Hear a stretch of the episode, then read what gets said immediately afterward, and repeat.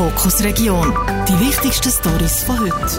Spielplätze, Ponyreiten und Showfütterungen. Das alles bietet Tier- und Erlebniswelt Seetief und Studen.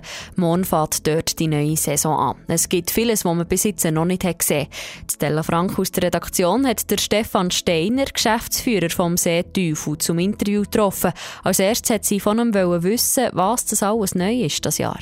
Also wie jedes Jahr ist bei uns, wenn man acht Monate offen hat und vier Monate zu, äh, natürlich sehr viel im Renovationsbereich sind wir tätig. Wir haben sehr viel diesen Winter auch selber gemacht, sehr viel investiert. Und äh, da haben wir natürlich die Projekte, die wir schon länger auf dem Schirm hatten, können realisieren. Wir haben 100 Meter neue Fensterfront, wir haben diverse Tierhäuser saniert, wir haben neue Jungstände gestellt, wir haben einen neuen Parkplatz gemacht. Äh, wir haben natürlich auch ein neues Kinderspiel, eine absolute Attraktion, eine sogenannte Waschmaschine. Das ist eine Art wie ein Hamsterrad, das gross und klein sich drinnen verdörlen und drehen und natürlich alles abgesichert mit einem schönen Fallschutzbelag. Jungtiere sind gleich am Kommen, alles wird äh, blühen gleich und äh, wir sind voller Vorfreude für den morgigen Tag. Was war so das Highlight rückblickend vor der letzten Saison? Also letzte Saison sind wir wirklich überhäuft worden von Babygeburten, von allen Gattungen, von allen Arten. Und da hat natürlich äh, die ganze Jungschar hat wesentlich dazu beigetragen, dass das ein sehr glückliches äh, Jahr war für uns in Sachen Tiergeburten. Ja, das hat natürlich auch den Leuten einen wahnsinnigen Eindruck gemacht und der Jö-Effekt war da und sie haben mit ihren Liebsten können den Tierbabys zuschauen, wie sie spielen, wie sie sich verdörlen und so weiter. Das ist sicher das, was einem am meisten geblieben ist. Was erwartet ihr jetzt für diese Saison? Erwartet ihr wieder so eine gute Saison wie letztes Jahr oder wie sieht es aus? Ja, wir hoffen es natürlich. Ja. Wir sind natürlich auch stolz, dass wir die neuen Sachen dürfen präsentieren dürfen. Für uns immer auch eine Challenge. Wie kommt das an bei den Leuten? Und wir haben auch neue Velöli. Nach 40 Jahren haben wir jetzt wieder mal ganz neue Velöli. Und das ist schon mal in den Tagen, wo wir jetzt offen hatten, wunderbar angekommen. Das ist das, was die Leute sofort gesehen haben. Oder? Das ist einfach Kult, die Velölis. Und äh, ja, ich denke, wenn das Wetter mitspielt, wieso sollte man nicht wieder eine gleich gute Saison haben wie letztes Jahr? Es werde Licht. Das Motto ist momentan in der Nidaugasse in der Bieler Innenstadt schwierig zum Umsetzen. Die Strassenlampen sind veraltet und zum Teil kaputt. Der Energieservice Bio wird das darum ändern und eine neue Beleuchtung installieren. Wie das die neuen Lampen aussehen und wie sich das Licht in der Nidaugasse verändert, im Beitrag von Stella Frank aus der Kanal 3 Redaktion. Feister und nur steriles Licht. Die schlechte Beleuchtung von Nidogas sei ein Problem, meint der Joel Diemach, Vorstandsmitglied vom Nidogas Leist. Es haben nicht alle Leute Lust, durch Nidogas zu laufen, wenn es etwas später ist oder etwas dunkler ist. Äh, wenn vielleicht auch noch die Schaufenster nicht beleuchtet sind, ist schon recht wenig Licht rum. Und wir von Nidogas haben schon Freude daran, wenn es ein bisschen, äh, ein bisschen heller wird, ein bisschen freundlicher wird, wo man sich ein bisschen sicherer kann fühlen kann, wo vielleicht mehr Leute durch Nidogas laufen. Neben dem, dass die Lampen veraltet sind, gibt es noch andere Sachen, die man muss verbessern muss, sagt Davide Grotta, Leiter Planung und Projekt vom Energieservice Bio ESB. Es gäbe auch viel Lichtverschmutzung und die Lampen gehen kaputt, weil die Leute in Kandelaber fahren. Die Probleme hat man mit den neuen Lampen nicht mehr, sagt Davide Grotta weiter.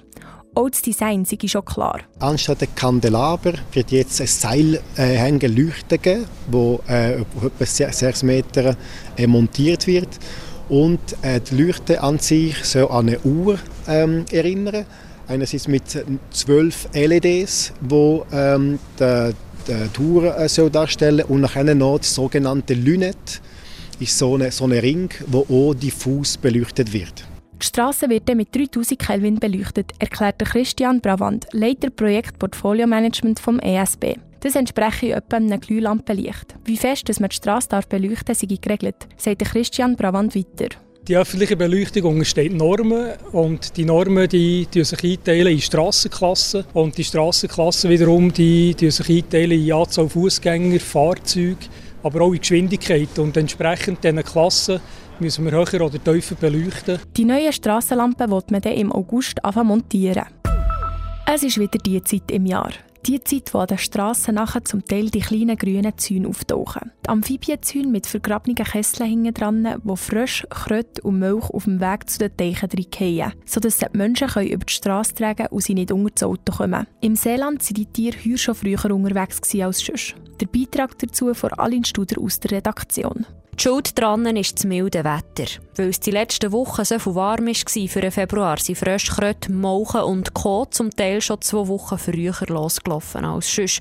Das erklärt Silvia Zumbach vor Koordinationsstelle für Amphibien- und Reptilienschutz Karch und zuständig für die Region Seeland, Grenchen Solothurn. Ja, die Tiere sind ja ähm, über den Winter in der Regel in Wäldern.